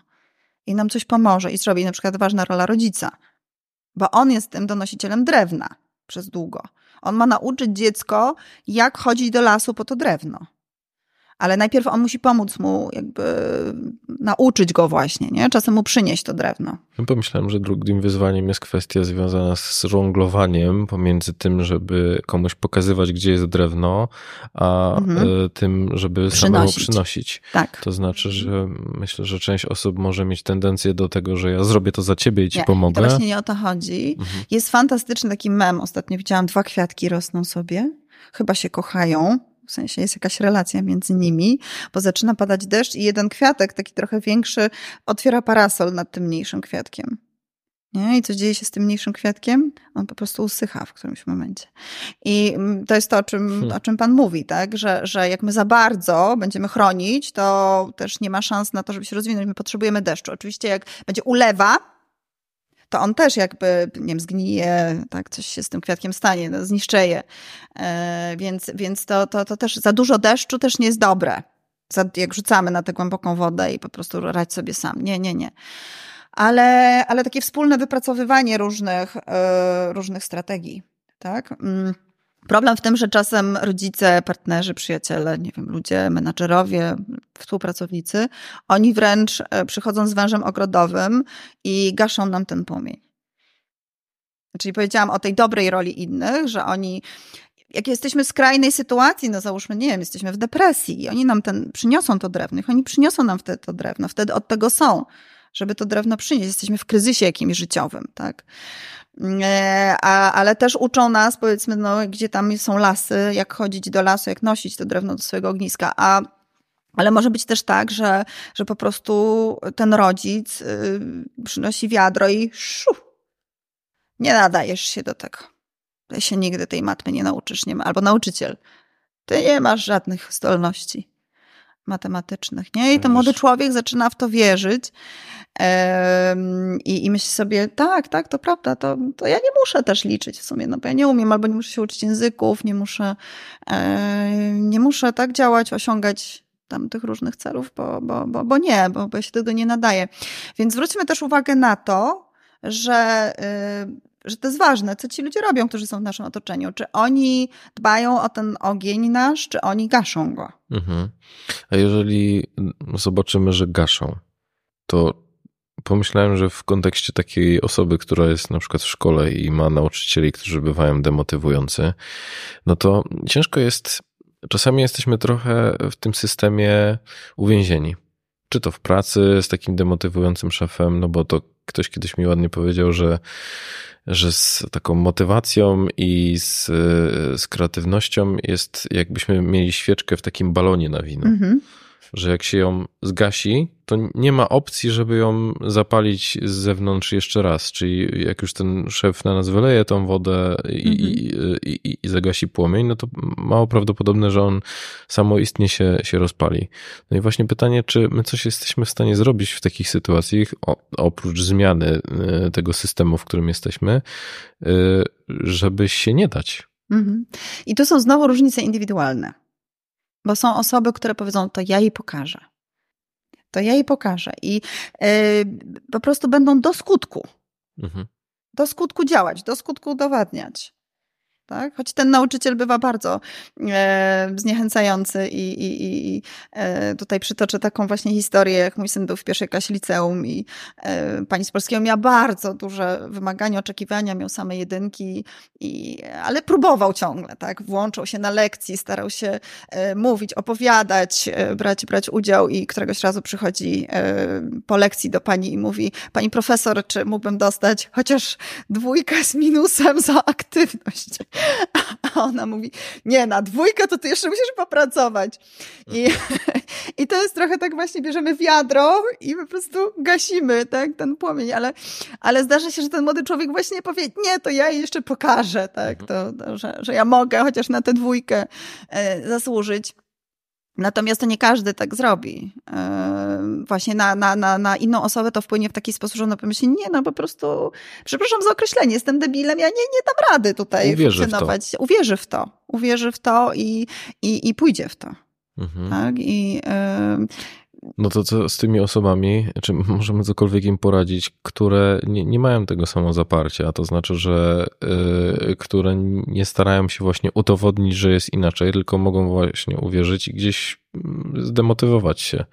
No bo często jest tak, że spotykam się z tą historią związaną z tym, czego ktoś doświadczał w tym okresie y, szkolnym i potem jest zaskoczony, że na przykład jak poszedł, y, przeszedł z podstawówki do liceum czy tam do gimnazjum, mm -hmm to okazało się, że on jednak nie jest taki głupi, jak mu wszyscy mówili i taki że do niczego się nie nada, na, nadający, bo zmieniło się środowisko, czy koleżeńskie, czy też nauczycielskie i trochę świeży start. Mhm. Y, no ale lata tych, jakby tego poczucia zostają z tymi osobami i teraz zastanawiam się, czy tutaj czymś jesteśmy w stanie y, tym tak. zarządzić. Jesteśmy w stanie zmienić swój mindset swój sposób myślenia. I fantastyczna e, koncepcja, model e, mindsetów, czyli takich nastawień, stanów umysłu Carol Dweck, e, amerykański profesor, która właśnie wyszła od dzieciaków w szkole. Później możemy to zastosować także do ludzi dorosłych, zaraz o tym powiem. Natomiast ona była zafascynowana tym, że dzieci na to samo wydarzenie, jakim jest niepowodzenie szkolne, reagują zupełnie inaczej. Zaobserwowała dwa takie wzorce reakcji. Pierwszy wzorzec na niepowodzenie szkolne to był taki, w którym e, dzieciaki reagowały właśnie bezradnością. Bezradnością. Mówił, nie, to jest głupie, to jest bez sensu, podarły sprawdzian, wyrzuciły do śmietnika, nie chcę o tym myśleć. Nie chcę patrzeć nawet na ten sprawdzian. Pani głupia, szkoła głupia, e, lekcje głupie, nauka głupia i tak dalej. Izolowały się od tego, alienowały się od tej porażki. Tak? Czuły się bezradne. Czuły się bezradne, ale zaobserwowała, że jest druga grupa dzieciaków, które w dokładnie tej samej sytuacji e, mówią: A, okej, okay, no to muszę coś zmienić sobie, muszę się więcej uczyć. Albo nie rozumiem tego, niech mi to ktoś wytłumaczy, pójdę do nauczycielki, muszę zmienić strategię, muszę coś zmienić sobie, włożyć więcej wysiłku. I na przykład mówiły, a faktycznie się nie uczyła. Na przykład, nie? E, I one reagowały mobilizacją. No i to samo wydarzenie, proszę zwrócić uwagę, to samo wydarzenie. Tak samo my dorośli, związek. Druga faza. Pierwsza było zakochanie, teraz zaczynamy coś, coś tam budować, realizować i pojawiają się problemy, kryzysy. I dla jednej osoby to będzie, hmm, kurczę, kryzys, nie dogadujemy się. To znaczy, że do widzenia, szukam nowej. Nie pasujemy. Nie pasujemy do siebie, nie? A dla drugiej będzie to, okej, okay, to znaczy, że musimy więcej rozmawiać. Powiedz mi o swoich oczekiwaniach, co mogę zmienić, dlaczego jest ci źle, wytłumacz mi to, zmieńmy się razem, pracujmy, włóżmy wysiłek, yy, zmieńmy to co, to, co jest w tej chwili. Widzi pan, jakie to są różne sytuacje? Widzę i mam też taki przykład z życia osobistego y, w kontekście właśnie nagrywania wideo. Jak mhm. dołożyłem wideo do podcastów, no to to jest zupełnie inny wymiar tego, ile rzeczy może pójść nie tak. Y, I pamiętam, że przy pierwszych filmach miałem tak, że po prostu po nagraniu zrzucałem to wszystko mm, na, na komputer, na dysk zewnętrzny i tak trochę chciałem o tym zapomnieć. I to pojawiło się we mnie bardzo duże napięcie w momencie, kiedy dochodziło do tego momentu, kiedy ja miałem obrabiać ten film, bo miałem takie mam nadzieję, że nic tam nie popsułem.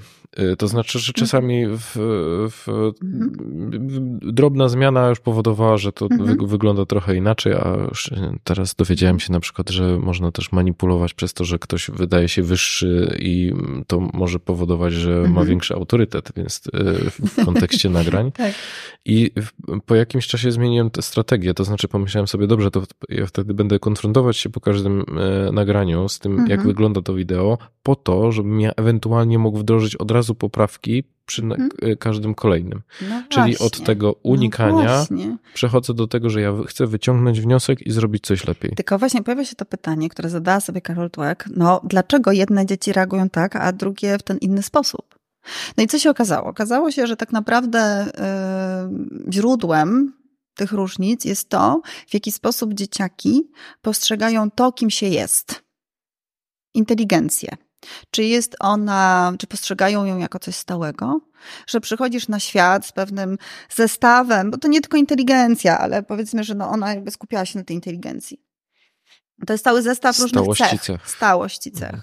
Że jesteś jaki jesteś, jaki, jakim mnie Boże stworzyłeś, takiego mnie masz. I okazało się, że te dzieciaki, które reagowały bezradnością, właśnie wierzyły w to, że albo jesteś mądry, albo głupi. Tak? Albo jesteś inteligentny, albo nie jesteś inteligentny. I skoro dostaję dwóje, czy tam jedynkę, to znaczy, że no nie jestem inteligentna, no bo dostaję, mam niepowodzenie, a co więcej, nie mogę tego zmienić. No bo przecież już jestem ukonstytuowana, tak? Jestem określona, jaka jestem, jakie są moje właściwości, jakie są moje cechy. I więc to powoduje bezradność, no bo to, to, to jest jakby, widzisz się w lustrze, że, że, że masz niedomagania, których nie jesteś w stanie zmienić. Tak? E, a ciało swoje można zmieniać, nawet swoje ciało można zmieniać. E, bardzo tak, to, taka dygresja teraz, ale film dokumentalny o e, Arnoldzie Schwarzeneggerze. On sobie wywizualizował cały proces pracy nad ciałem. On po prostu, jego zafascynowało to, że człowiek siłą woli i treningami oczywiście, bo za tym musi iść trening, jest w stanie zmienić wygląd swojego ciała. Mhm. I on tego, i on tego dokonał. Więc my jakby w tym, w tym dylemacie właśnie e, niezmienności cech, tak, inteligencji, cech osobowości i tak dalej, versus dzieciaki, które wierzą, że dziś nie umiem, jutro umiem, Jestem na krzywej uczenia się, bo życie polega na tym, że ja jestem na krzywej uczenia się. o, im to daje szansę, no właśnie, dziś nie umiem, jutro umiem, mogę się rozwijać na każdego dnia, czyli mogę sprawdzić z tymi filmikami i wyciągnąć wnioski na podstawie błędów, które popełniłam, popełniłem i iść do przodu i stawać się lepsza, lepszy w danej dziedzinie. I rzeczywiście ja, ja, w swojej praktyce bardzo to obserwuję, że ludzie, którzy mają, tu jak nazwała to fix i growth mindset. Fix to jest ten nastawiony na trwałość, Czyli jestem jaki jestem, jestem, jestem jak, w stanie się Tak, i, i, i czy tam odrobinkę, ale ogólnie ludzie są jacy są. Versus ten, ten właśnie growth, czyli taki nastawiony na rozwój, że każdego dnia się budzę i mam szansę na nowe rozdanie. Ja mam wrażenie, że ludzie lubią chować się za takim, za tym nastawieniem fix, czyli że no ja jestem introwertykiem, ja nie jestem kreatywny, ja to nie jestem przebojowy, czyli trochę jakby też kastrując tym samym swoje możliwości od razu, bo tak jak pani mówi, że kwestia związana ze zmianą tego nastawienia, z tego, że no, ja nie umiem nagrywać wideo i nie jestem w tym dobry, może uniemożliwić mi jakikolwiek rozwój w tym i, i też nawet chęć szukania rozwiązań, co ja mógłbym zrobić, żeby w tej, z tej sytuacji wyjść. Ale to chroni ich samocenę. A z jakichś powodów oni uwierzyli, że ona jest dla nich ważniejsza niż ich cel. Mhm. I dlatego ja nie jestem fanką samooceny do końca, dlatego że po prostu ona może zrobić też dużo złego. Jak my mamy pozytywny, ale kruchy obraz siebie, to my będziemy unikać wyzwań. No bo właśnie. ono zawsze niesie ze sobą ryzyko, że będziesz musiała o sobie gorzej pomyśleć. No i pomyśl o sobie gorzej, nie ma w tym nic złego. I trochę zła rola takich, powiedziałabym, mm, pseudonaukowców, którzy mówią, najważniejsze to dobrze myśleć o sobie. Nie, najważniejsze to jest po prostu y, być w zgodzie z sobą, rozwijać się i, i dać sobie też szansę na to, żeby się czasem źle ocenić, bo każdy z nas popełnił błąd. No i to, to, to, to, też może być e, rzeczywiście e, takie mocno demotywujące, bo też przypominają mi się e, badania profesor Tabaczek, która mówi, że ta niska samoocena może być takim formą zabezpieczenia nas przed tym, żebyśmy się nie skonfrontowali z pracą, która, która będzie ponad nasze możliwości. Tak. Czyli mhm. ja mam niską samoocenę, więc nie nadaję się na bycie prezesa dużej firmy i z jednej strony można pomyśleć, hmm, ma to sens. Mhm. Rzeczywiście, no bo jeżeli ja wejdę w, te, w takie sidła, yy, znaczy sidła, mhm. w, ta, w tak, tak zaawansowany rodzaj yy, zadań, no to może rzeczywiście mnie to przygnieść i już mhm. Z czegoś, z tego się nie podniosę. Ale to też uniemożliwia to, o czym pani mówi, czyli do tego mm, nastawienia wzrostu, bo Jasne, jeżeli ja nie będę prezesem, to, ale to nie znaczy, że ja nie mogę wykonywać kroków, które mogłyby mnie do tego przybliżyć. Czyli ta niska samoocena nam mówi, mhm no usiądź na tej kanapie, no nic nie musisz robić, no po prostu... Tak, bo, bo taki jesteś, bo taki jesteś, jest pewnym, pewnego rodzaju usprawiedliwieniem, tak, do, do niepodejmowania wysiłku. I oczywiście no, pojawiło się pytanie, czy można y, to zrobić, no, żeby te dzieciaki, które z różnych powodów mają już ten fix mindset, to nastawienie na trwałość, żeby je trochę jednak nastawić na ten rozwój, bo, bo, bo to powoduje, że one na przykład nie osiągają różnych celów swoich, tak. Nie funkcjonują w szkole tak, jakby mogły, bo Ogólnie korelacja między na przykład, nie wiem, inteligencją, ocenami jest relatywnie niewielka, no tam powiedzmy 0,4 około, no to wyjaśnia 16% wariancji. No jakby naprawdę możemy, możemy osiągać bardzo różne cele. Tak? Jeżeli, jeżeli zmienimy właśnie to nastawienie i zastosujemy pewne, pewne powiedziałabym, praktyki, techniki yy, i też nie będziemy bali się właśnie konfrontacji z samooceną. No i, no i pojawiło się to pytanie, czy, czy my możemy zmienić jakoś ten mindset dzieciaków? No i okazuje się, że tak, na przykład właśnie chwaląc wysiłek i wkład, mhm. a nie tylko, e, nie tylko wynik. Na przykład Dweck razem z tam grupą naukowców, e, programistów i matematyków stworzyli taką grę matematyczną, która wspiera właśnie nastawienie na rozwój. Ten growth mindset. E, ta gra nagradza postęp nie tylko to, czy jest, e, bo klasyczne gry nagradzają to, że no albo robisz dobrze, albo źle, tak? Albo masz wynik, tak jak w matematyce, albo masz wynik dobry, albo, albo błędny. Natomiast ta gra, ona nagradza e, postęp, który dzieciak robi e, w procesie uczenia się. No i okazuje się, że, że, że to powoduje, że oni finalnie masz ten wynik, bo to chodzi o ten wynik, o to, żebyś dobrze zdał ten egzamin. Tak, tak jak Więc... w grach komputerowych. Tak, no to podobnie akurat nie jestem mhm. bardzo mhm. gamingowa, więc ja, ja nie, nie, nie znam, nie wiem jak to, jak to funkcjonuje, ale jest to gra, jest to gra, tak? Gra taka komputerowa, matematyczna dla dzieci, młodzieży, mm, która właśnie wspiera to nastawienie na rozwój, na to, że ja mogę popełniać błędy. Czyli to y, pokazuje, że z jednej strony to, co jest takim zagrożeniem dla nas, to przede wszystkim uzależnianie się od samooceny. Z drugiej strony, ale chyba są takie badania, które pokazują, że ta samoocena to nie za bardzo ma taki wpływ. Ona króluje z wszystkim, a jak coś króluje z wszystkim, to można powiedzieć, że w praktyce ma niewiele wspólnego z rzeczywistością. No tak, tak kojarzę jakieś badania, które pokazują, czy nie, że nie, nie było jakiejś dużej zależności pomiędzy wysoką samooceną a jakimiś osiągnięciami, bycie lubianym. Bo czymś innym jest poczucie skuteczności. No, no właśnie, nie? Czyli rzeczywiście to, co ja o sobie myślę, to jest jedno, a to, czy ja sobie dam radę, to jest zupełnie co tak, innego. Tak. Y, no i to ważnie, żeby to wybrzmiało, bo często ludzie to, to, to, to tak wrzucają do tego samego worka. A skuteczne, poczucie skuteczności jest czymś innym. To jest mhm. to przekonanie, e, przekonanie o tym, że ja mogę pokonać różne przeszkody i osiągnąć cel, na którym mi zależy, że ja sobie poradzę w różnych sytuacjach. E, samoocena często bywa mm, właśnie wynikiem tego, na co nie mieliśmy wpływu. Mhm czyli tego, tej przeszłości, tego dzieciństwa, tego, że nas rodzice, e, nie wiem, nie wspierali, albo ich nie było, albo nas oskarżali, albo nas karali, w ogóle stosowali system kar i nagród. E, I, e, i, i, i, i ta samoocena My możemy mieć tak, że my możemy osiągać wiele sukcesów, mieć w ogóle zbudowane poczucie skuteczności, a wciąż mieć negatywną samoocenę, niską albo kruchą, bo w ogóle najczęściej to jest problem z tą kruchą, wysoką, a kruchą e, że musisz się ciągle weryfikować. Niestabilną. Taką niestabilną, tak. I, e, I ona często wynika właśnie z tego, że na etapie, kiedy jeszcze nie mieliśmy świadomości swojego istnienia. tak, powiedziałabym. E, byliśmy no, dzieciakami, powiedzmy, no, ta tkanka mózgowa, kora przedczołowa rozwijała się intensywnie, ale nie mieliśmy jeszcze ukształtowanej osobowości, e, samoświadomości i tak dalej. Że nie dostaliśmy takiego zastrzyku e, przekonania o tym, że jesteśmy fajni że jesteśmy fajni niezależnie od wszystkiego. Mhm. I ta miłość bezwarunkowa czy akceptacja bezwarunkowa na etapie wczesnego dzieciństwa, to, to jest jedyny moment, w którym tak naprawdę my możemy to dostać i powinniśmy to dostać. E, bo e, to, to jest taki właśnie taki zastrzyk immunizacyjny na, na przyszłość że, że my jesteśmy odporni później na różne rzeczy, które się dzieją. Jak, jak, jak ten dzieciak dostaje od rodzica tę bezwarunkową miłość, czyli ja cię kocham po prostu bezwzględnie, no. Wiadomo, że jak są, są dzieci dorosłe, robią różne złe rzeczy i tak dalej, i tak dalej, ale to tego dzieciaka, tego dzieciaka kocha się bezwzględnie, no szczególnie, no nie wiem, niemowlę, e, tak, małego człowieka, mm, przedszkolaka i tak dalej. I tu nie chodzi o bezstresowe wychowanie.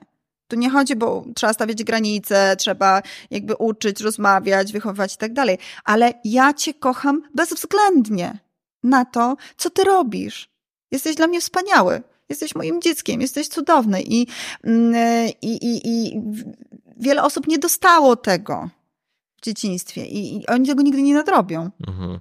To jest problem. Oni tego nigdy nie nadrobią. Oczywiście praca własna, nie wiem, psychoterapeutyczna, coachingowa, samorozwój, świadomość pewnych rzeczy y, jest w stanie spowodować, że będzie nam się fajnie żyło. Tak, poradzimy sobie z wieloma sytuacjami, ale ja to mówię też dlatego, że wielu z Państwa jeszcze nie ma dzieci albo ma małe dzieci, żeby o tym wiedzieć, że że po prostu jest ważne. To jest ważne, żeby być z tym małym człowiekiem, być z nim, dawać mu swoją obecność, dawać mu swoją akceptację, e, mówić mu o miłości, e, mówić o emocjach, e, które my przeżywamy i które przeżywa też ten młody człowiek, bo to jest po prostu coś absolutnie e, najważniejszego, co on dostanie na, na, na, na tę dorosłość. Mhm.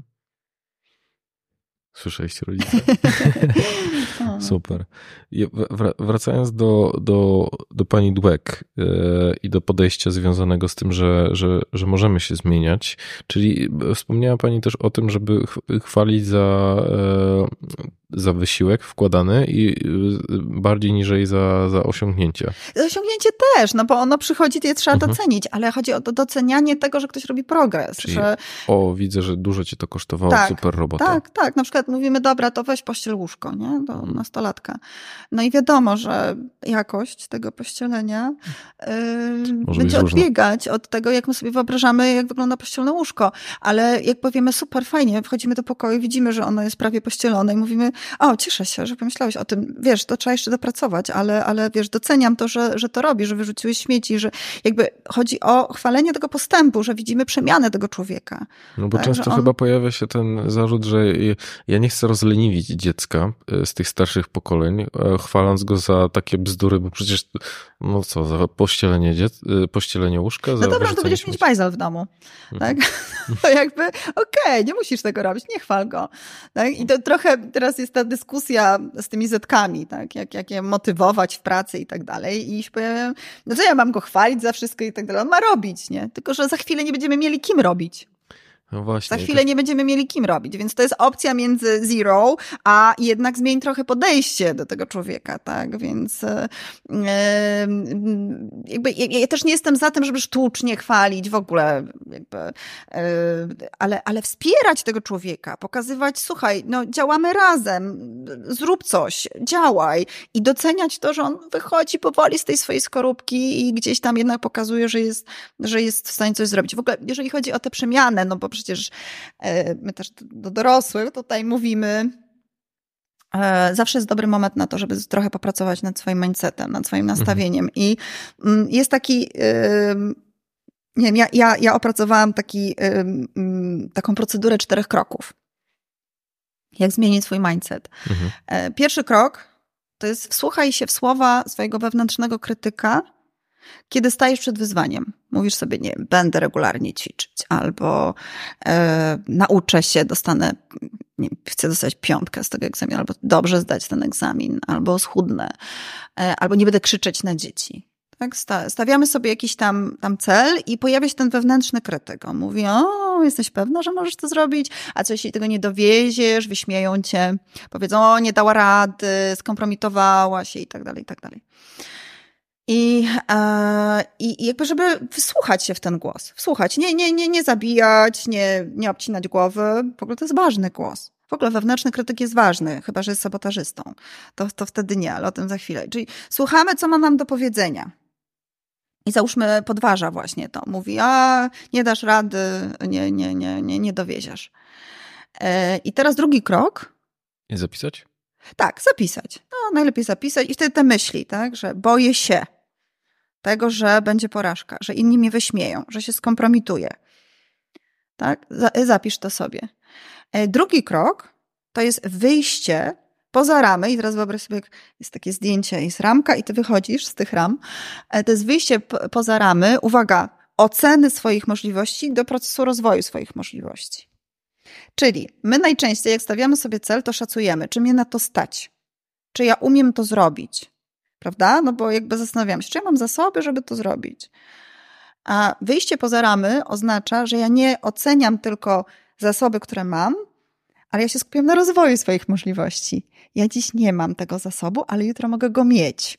Bo na przykład zapytam nauczycielki, bo poproszę mamę o korepetycję, tak? Bo yy, posiedzę nad tym i poczytam. Bo między Bogiem a prawdą nie poczytałam. Czyli wyjście poza ramy oceny moich możliwości, kompetencji, umiejętności do procesu rozwoju. Czyli jestem na krzywej uczenia się. Jeszcze dziś nie mam kompletu danych, no bo my lubimy sytuacje bezpieczne. Mhm. Mam komplet danych, wiem, że mi się powiedzie, bo mam to, to, to, to, to i to. Ale kto panu powie na pewno, że pan zda egzamin, na który pan idzie? Jak panu ktoś to powie, to jest chyba doskonałą wróżką. Mhm. Tak? Bo my tego do końca nigdy nie wiemy. E, znam sportowców, którzy byli typowani na mistrzów olimpijskich, mistrzów świata i nie podnieśli żadnej sztangi na olimpiadzie. Więc kto panu powie, że na pewno podniesiesz tę sztangę? Mówię, dobra wróżka chyba tylko. Tak? Więc y, wyjście poza ocenę, bo ta ocena może być taka, że ja nie mam na dzisiaj wszystkich kompetencji, umiejętności, które mi pozwolą osiągnąć ten cel. I jak będziesz się na tym skupiać, to się wycofasz. To ten wewnętrzny krytyk ci powie, wycofaj się, nie rób tego, bo ty nie masz na ten moment tych zasobów. Ale jak wyjdziesz właśnie do e, procesu rozwoju swoich możliwości, czyli stwierdzisz, dobra, dziś nie mam, ale jutro mogę mieć, wystarczy zrobić sobie eksperyment, no nie wiem, yy, przed korkami z fizyki, po korkach z fizyki. Przed korkami nie wiesz, jak zrobić te zadania. Po lekcji z fizyki wiesz, jak zrobić te zadania. I to na tym polega w praktyce. Jakbyś miał dzisiaj, trochę mi się przypomina taka właśnie też sytuacja, jak nie wiem, trochę z tej, z tej edukacji moich dzieci w pierwszej klasie podstawówki. Syn wraca we wrześniu ze szkoły i mówi, mamo, nie będę chodzić do szkoły. Ja mówię, dlaczego? Bo nie umiem czytać. I to jest ocena swoich możliwości. Wyjście poza ramy. Ja mówię, syneczku, właśnie po to chodzisz do szkoły, żeby się nauczyć. Masz na to sporo czasu. Tak? Myślę, że bardzo często. Ale rozumie się... pan o co chodzi? Tak, i to mhm. bardzo często pojawia się w kontekście ludzi, którzy chcą zadbać o, e, o siebie fizycznie i mówią, że chcę schudnąć, ale pójdę na siłownię dopiero kiedy ja będę chudy. No właśnie. I to jest bardzo popularna obawa. Tak, tak, tak. I to ogranicza ich możliwość. I to jest drugi krok. Trzeci krok no to wskocz w działanie, czyli jakby poddaj się temu, tak? E, weź to wyzwanie. Spróbuj je, spróbuj je zrealizować. No i czwarty krok to jest po prostu ocena tego, jak ci poszło. I e, polecam prowadzenie takiego dzienniczka codziennego wieczorem, w którym będziemy sobie zadawać kilka pytań, a moje dwa ulubione to jest, czego się dzisiaj nauczyłam, a drugie, jaki błąd popełniłam, który mnie czegoś nauczył. Mhm. Bo to zmienia w ogóle ciężar tego, czym jest błąd. Przypominam, że sponsorem dzisiejszego odcinka jest Cambly i z kodem charyzmatyczny macie 60% zniżki na wszystkie plany roczne na naukę języka angielskiego. No właśnie, to druga część pytania jest ważniejsza. Czego się nauczyłem przez, przez ten błąd? Tak, tak. Mhm. Więc to, to powoduje, że jakby przestajesz się bać tych błędów, E, i, je normalizujesz w pewnym sensie, że no błędy są wdrukowane w to, że się działa, a, a z drugiej strony też daje ci taką możliwość, żeby, żeby wyciągnąć z nich lekcję jakąś, że one nie, nie były bezużyteczne, że te błędy nie były bezużyteczne, bo błąd bezużyteczny jest głupi. Czujemy jest, się w nim nieswojo, prawda? To jest ważne, żeby też, bo często sobie dowalamy wewnętrznie za te mhm. błędy, a tak jak pani mówi, że okej, okay, to samo w sobie jest ciężkie, że coś nie idzie po naszej myśli, ale rzeczywiście możemy do tego podchodzić jako coś, co i to brzmi tak coachingowo, motywacyjnie, ale mhm. to jest prawda, to jest esencja, że my popełniamy błąd i wyciągamy z tego wnioski. Ja pamiętam, że dla mnie takim olbrzymim zaskoczeniem było to, jak zacząłem pracować w korporacji. Ja byłem odpowiedzialny za mm, takie ściganie magazynów e, za to, że nie dostarczyły e, paczek takich krytycznych, dosyć drogich na czas. Ja im wysyłałem taki kwestionariusz, który się nazywał RCCA, czyli Root Cause and Corrective Action, czyli co się wydarzyło mhm. i co ty możesz zrobić, żeby mhm. to się nie wydarzyło więcej. I pamiętam, że jak ja się zapoznałem z tym formularzem, to dla mnie taka rewolucyjna metoda była. Mhm. To znaczy, że jejku, to przecież można przełożyć na, na, na swoje codzienne życie, że jeżeli coś się wydarzyło, to trzeba się zastanowić, co się wydarzyło i jaka była przyczyna i co ja mogę zrobić, żeby uniknąć tego w przyszłości. Czyli trochę czego ta pomyłka mnie nauczyła, żeby stać się lepszym człowiekiem, robić pewne rzeczy sprawniej. To może zdjąć z nas te intruzywne myśli, o których mówiłam wcześniej, które towarzyszą nam orientacji na stan. Mhm. Bo jak my to przerobimy na jakąś lekcję, to my nie musimy, nie musimy sobie mówić, zamykam to, bo my to zamkniemy. I często jest tak, że, że, że też w terapii jest taki problem, że na przykład y, słyszymy, mów o sobie dobrze. Mhm. Mów o sobie dobrze, kochaj siebie, musisz lubić siebie. I my tak sobie myślimy, Boże, to ja kolejny, w kolejnym obszarze mam porażkę, bo ani siebie nie lubię, ani sobie dobrze nie myślę. Nie? I, e, i, i, to jest bardzo ograniczające w tym momencie, tak? Więc, e, więc myślę, że mm, właśnie to, e, to, to powiedzenie sobie, że mam prawo też się czasem nie lubić, spowoduje, że już nie myślę o tym myśleć że ja zamykam tę sprawę, nie? No bo jakby mam prawo się czasem nie lubić, mhm. bo na przykład zrobiłam coś złego, nie wiem, przykrość komuś. Miałam gorszy dzień. I muszę się zastanowić, co wywołuje we mnie takie sytuacje, że jak mam gorszy dzień, to na przykład wyżywam się, nie wiem, na, na, na, na żonie, na partnerce. Nie? I jak po prostu wyciągnę wniosek z tego, e, to, to po pierwsze jakby zdejmuje ze mnie e, to ciśnienie, że jestem beznadziejny, beznadziejnym partnerem, ale też mogę się z tego czegoś nauczyć, mogę stać się lepszym partnerem. Czyli jestem na tej krzywej uczenia się, tak? Czyli wyszedłem poza ramy oceny swoich możliwości. Moja ocena możliwości jest taka, że ja w takich reakcjach, w takich sytuacjach reaguję, nie wiem, krzyczę, jestem nieprzyjemny i tak dalej. Do rozwoju swoich możliwości. Tak jest dzisiaj, ale ja mogę robić inaczej, mogę postępować inaczej. Mhm. Mogę się na przykład, nie wiem, zastanowić chwilę nad tym, co się wydarzyło, obniżyć emocje i wtedy dopiero coś odpowiedzieć mojej partnerce. Chciałem jeszcze wrócić do tego aspektu, myślę, że to może być dosyć motywujące dla, dla, dla słuchaczy. Powiedziała Pani o tym, że e, za każdym razem, kiedy ja będę wstawał rano albo wstawał z tej mhm. kanapy mm. idąc biegać, to, z każdy, to, to będzie mi łatwiej. I też, czy, czyli mm, to doświadczenie będzie mi ułatwiało realizację tych cięższych rzeczy i rozumiem, że to jest jakieś połączenie tego wszystkiego, o czym rozmawialiśmy, to znaczy, że trochę bycie gotowym na to, co się wydarzy. To jest wzmacnianie mięśnia samokontroli. Mhm. I tak jak właśnie regularne ćwiczenia fizyczne powodują, że nasze mięśnie są wzmocnione, silniejsze, e, sprawniejsze, tak samo wzmacnianie właśnie tego mięśnia samokontroli, czyli e, regularne przełamywanie pewnych wewnętrznych e, tych limitacji, ograniczeń, e, niechęci, lenistwa, prokrastynacji, powoduje, że my budujemy cegiełka do cegiełki budujemy po prostu pewien mur naszej siły woli, mhm. E, naszej mocy. E. Czyli można to wykształcić. To nie jest tak, że ktoś ma. E, znaczy, pewnie ludzie się rodzą z predyspozycją rodzą. do tego. Rodzą się. I rzeczywiście metaanalizy badań pokazują, że jedni na początku pod tym względem mają łatwiej.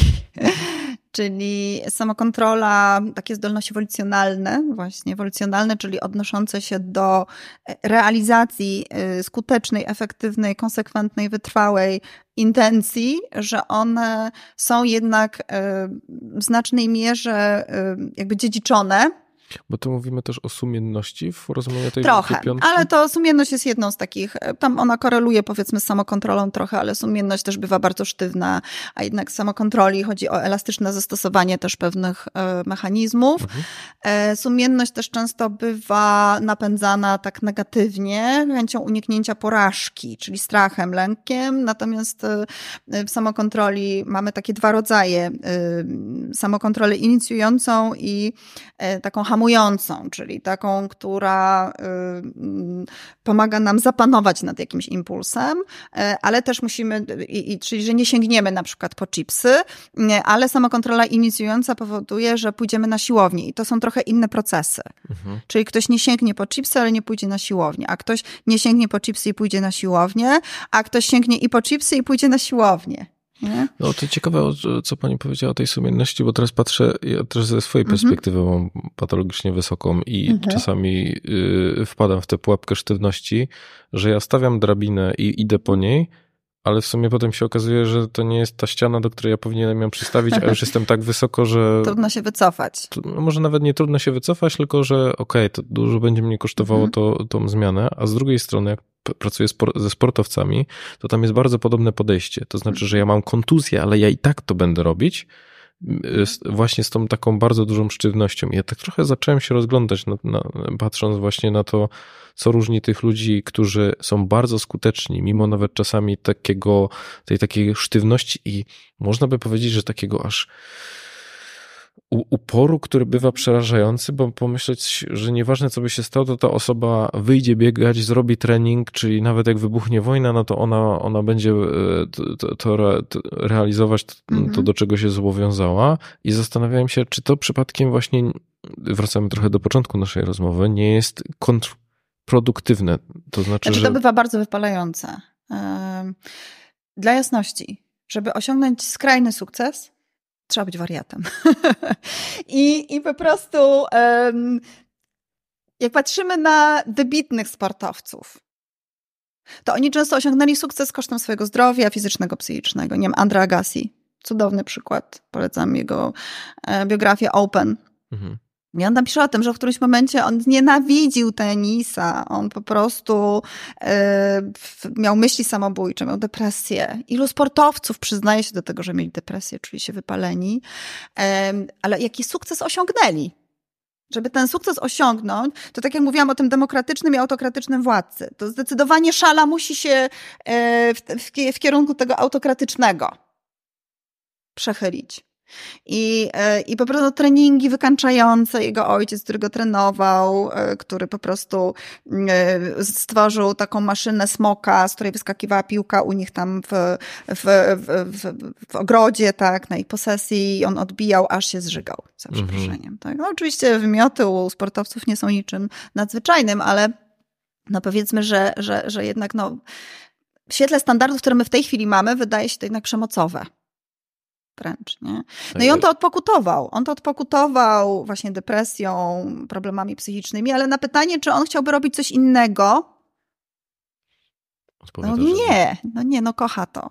E, oczywiście jego metody mm, treningowe teraz są inne e, niż, niż, niż właśnie te, te, te kiedyś, ale, ale to pokazuje, że jeżeli my chcemy e, coś wybitnego osiągnąć, coś wybitnego, a nie każdy chce to zrobić. No nie każdy chce być po prostu, chcemy żyć sukcesem w swoim codziennym życiu. I tu łapanie tego balansu, bo kiedy przechyla się w tę stronę samokontroli i nie ma tej samoregulacji, nie ma, e, ja to nazywam też często ostrzeniem piły.